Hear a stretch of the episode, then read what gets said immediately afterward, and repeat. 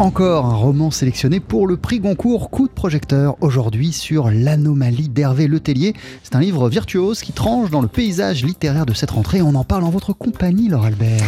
L'anomalie, Jean-Charles, c'est un page-turner métaphysique qui mêle les genres. Alors difficile d'en parler sans le divulgacher. Disons que c'est un roman choral avec neuf personnages embarqués dans une même galère, une faille spatio-temporelle qui va remettre en cause jusqu'à la réalité de leur existence. Alors si ça pourrait, si ça vous paraît vague, bah, c'est normal, hein, c'est fait exprès. Je veux pas trop vous en dire. Euh, une chose que je peux vous dire, c'est que l'action se déroule dans un futur très proche, au printemps 2021. Et Hervé Letellier nous explique pourquoi. Ça se passe dans un futur proche parce que je voulais pas faire de l'anticipation. Je voulais que euh, le livre soit une expérience de pensée. C'est-à-dire que on puisse se dire oui mais ça pourrait se passer maintenant, ça n'est pas une question qui est liée en gros à une anticipation de la science, c'est une hypothèse qui est une hypothèse scientifique qui existe, sur laquelle il y a déjà eu pas mal de travaux qui ont été faits. Et cette hypothèse euh, sur laquelle j'ai travaillé n'exige absolument pas qu'on se situe dans le futur proche, ni même du futur lointain. Je pris donc un, futur quasi immédiat et la présence par exemple de la pop culture dont je saupoudre le roman vise aussi à donner cet effet de réalité et un effet de proximité euh, avec ce que nous connaissons aujourd'hui. Et ça marche très bien, hein. on s'attache euh, très vite aux personnages qui sont nombreux. Donc, neuf personnages principaux, c'est pas facile à organiser tout ça. Il faut une pensée aussi structurée que celle d'Hervé Le Thiellier, mathématicien de formation. On a des tresses de couleurs chacune des couleurs correspondant à un personnage.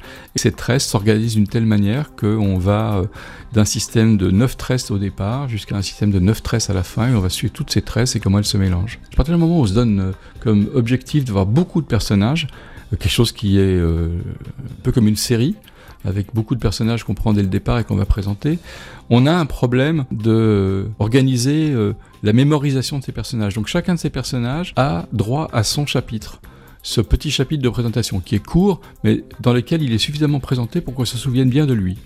Et après euh, que chacun de ces chapitres a été donné, il y a une sorte de tresse où je les rassemble tous.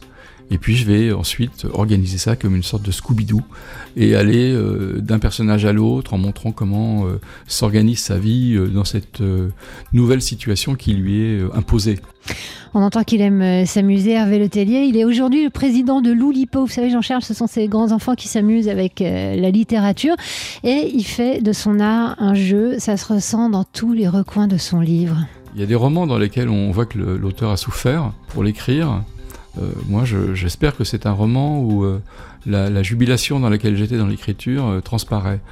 Je me suis amusé d'abord parce que euh, j'avais le droit à tout utiliser euh, de la panoplie euh, auquel les auteurs ont droit, c'est-à-dire utiliser le roman policier, utiliser le roman d'anticipation, utiliser le roman psychologique, le roman même noir, et donc même y compris ce qu'on appelle la littérature blanche. J'ai un livre dans le livre écrit par un auteur dans lequel l'écrivain, qui est un des personnages, va quasiment produire petite série de pages qui sont des pages qui pourraient se trouver chez Jean Kelevitch ou chez euh, Bobin ou chez Quignard, euh, un peu sous LSD quand même. L'idée c'est d'avoir une sorte de variation dans euh, les différentes écritures qui permet à un écrivain de s'amuser. D'autant plus que l'idée principale de ce livre, qui est que nous n'existons pas, peut-être euh, pas vraiment, doit être compensé par une forme d'humour noir, sinon c'est trop désespérant.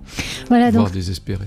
oui, voire désespéré. C'est un livre euh, qui se vraiment qui se dévore, hein, comme on regarde tous les épisodes d'une série, d'une bonne série, d'un seul coup un livre dont on va reparler, je l'espère, à la rentrée, enfin à la rentrée, pour les prix, à la saison des prix. Comme dans une série, on n'a pas envie d'arrêter. Non, exactement. Vous allez lire d'un seul coup. L'anomalie d'Hervé Letellier, c'est pas aux éditions Gallimard. Ça figure entre autres sur les premières sélections des prix Goncourt, Renaudot et Médicis. Vous l'avez lu pour nous. Merci beaucoup, Laura Alberne. Avec plaisir.